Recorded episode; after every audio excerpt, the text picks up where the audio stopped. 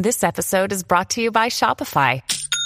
Forget the frustration of picking commerce platforms when you switch your business to Shopify, the global commerce platform that supercharges your selling wherever you sell. With Shopify, you'll harness the same intuitive features, trusted apps, and powerful analytics used by the world's leading brands. Sign up today for your $1 per month trial period at shopify.com slash tech, all lowercase. That's shopify.com slash tech.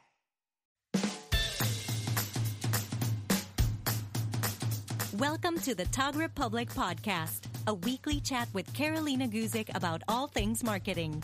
Some episodes are short tips that you can implement in your business right away, while others are in depth conversations with industry leaders. Whether you're a new photographer searching for some knowledge or an established professional with years of experience, Carolina offers fresh and innovative advice that can help you transform your photography business.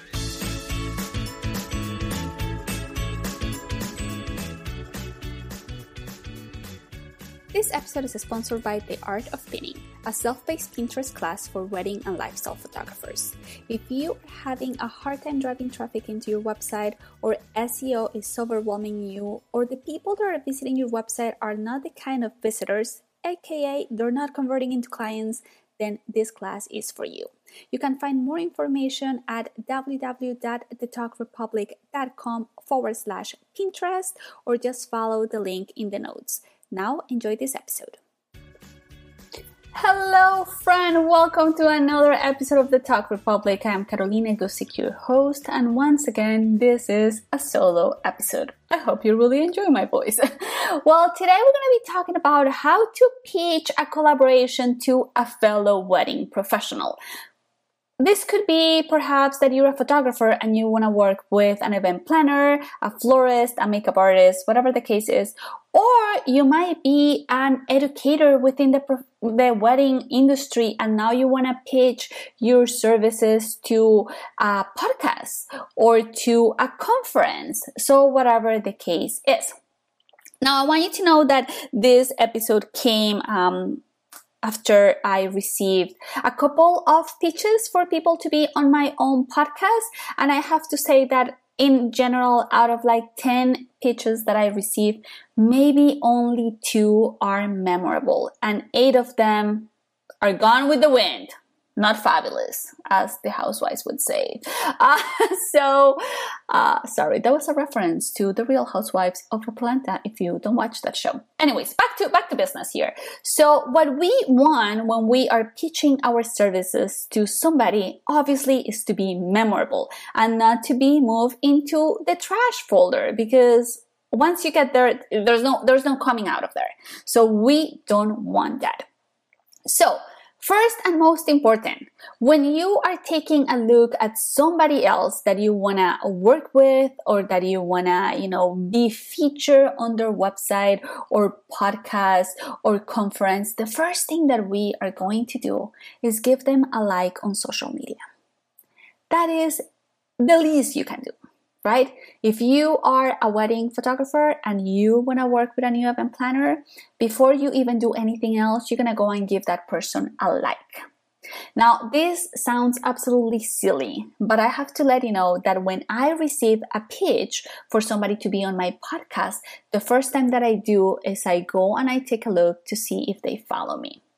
If they don't follow me, I know they haven't even done the least amount of effort, and that is my first cross on the, you know, the checklist. I'm like, ah, no, no. Okay, so you don't want that. So go follow somebody.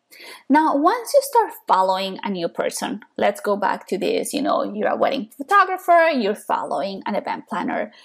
Uh, don't be cheap with your likes. Likes are free. Also, don't go over the top because that could be, you know, silly. Like if you go on like a hundred of their images all at once, that's gonna be like oh, too much. But you know, easy and steady wins the race. The race, you know, go and give some likes, maybe comment in a couple of their photos. Once again, you don't have to do this all at once. Give yourself some time. Give yourself at least a week before you even go pitching your services to somebody. Try to engage on social media. Maybe they reply to your comments. Maybe they don't, but I can guarantee you that people are taking notice, especially the owner of the account. So let's say that is an event planner and you are giving them likes. They are going to notice that. They're going to be like, who is this person? Maybe they like you back. Maybe they don't, but I can guarantee you they are taking notice. Now, the second thing that we are going to do when we try to pitch our services to somebody is we are going to be crystal clear on the value that we are adding to their company. I'm going to repeat this. We, the person that is pitching the idea, we're going to be crystal, crystal clear on the value that we are adding to their company. If you are, once again, we're going to stick to this uh, example of you being a wedding photographer pitching your services to a you know event planner I don't want you to send an email saying, I'm a fantastic photographer. I have won a thousand awards. I'm really great. Uh, I think we should work together. That is not going to open any doors for you. You're talking about you. You're talking about your many, you know, awards that you have received. That means nothing to the event planner. That is not going to solve any problems to the event planner. That is not going to make you even stand out in front of the event planner.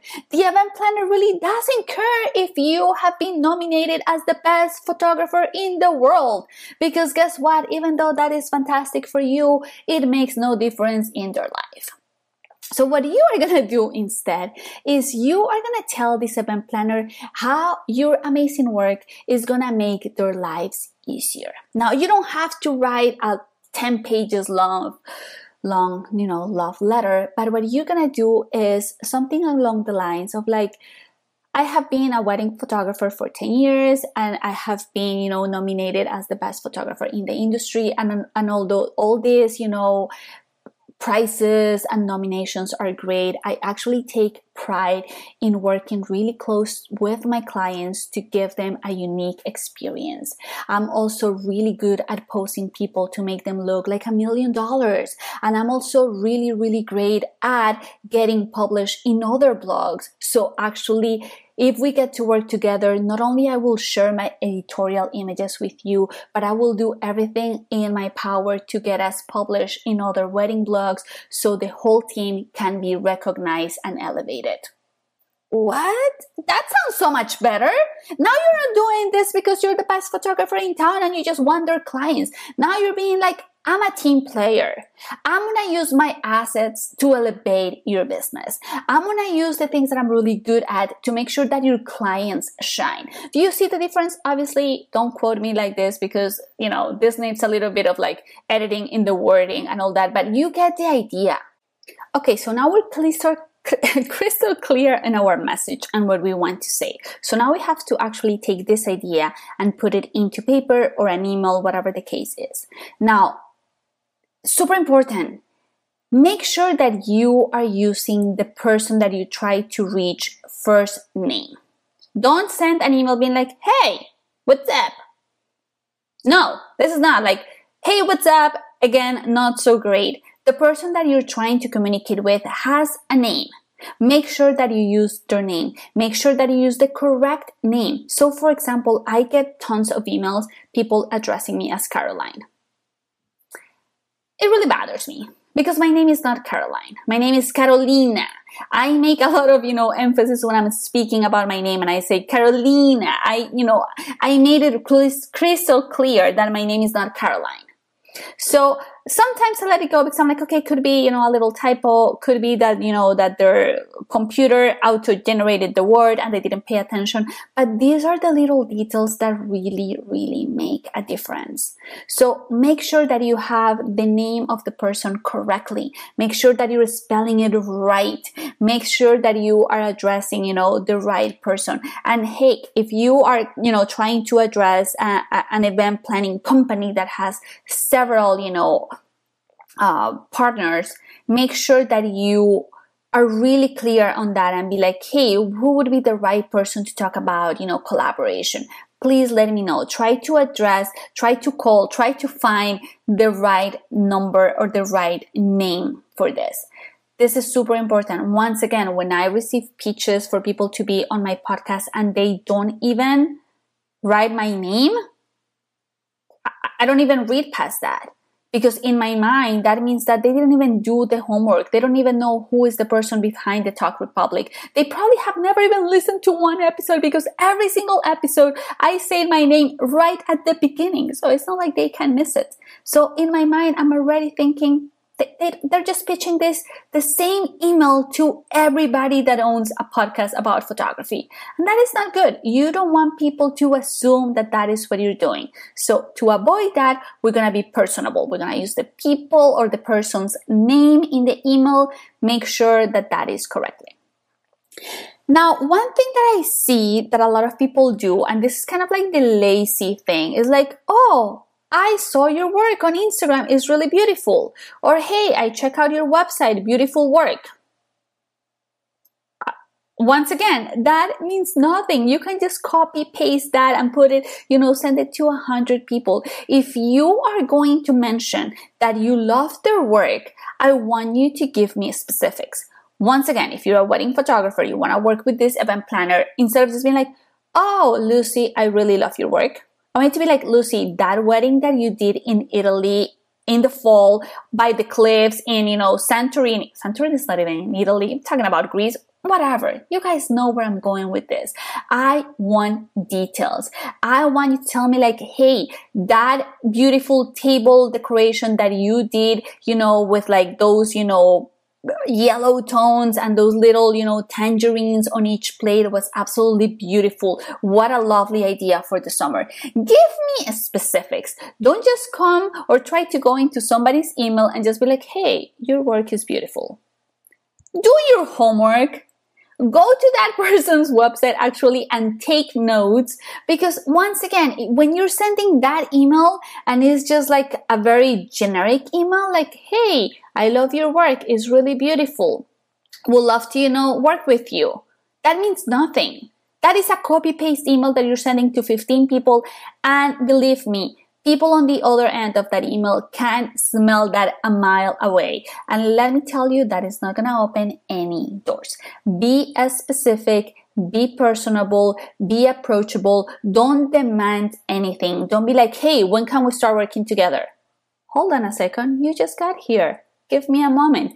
Be nice. Stay humble. Okay. I hope today's uh, episode give you once again food for thought, give you some ideas on how to approach people and stop getting ghosted, give you some tips on how to actually send emails if you're thinking about how to collaborate with others, give you some specifics that you can actually take, make it your own, and you know, open some doors for you and your business. Thank you so much for listening, and I'll catch you very soon with another episode. Until then, ciao! Thanks for listening to today's episode. For more info about marketing tips for photographers and show notes, please visit thetogrepublic.com. If you enjoyed today's show, please go to iTunes and leave us a review. Want even more? Join our marketing community group. Just search for the Tog Republic Group on Facebook. Until next week.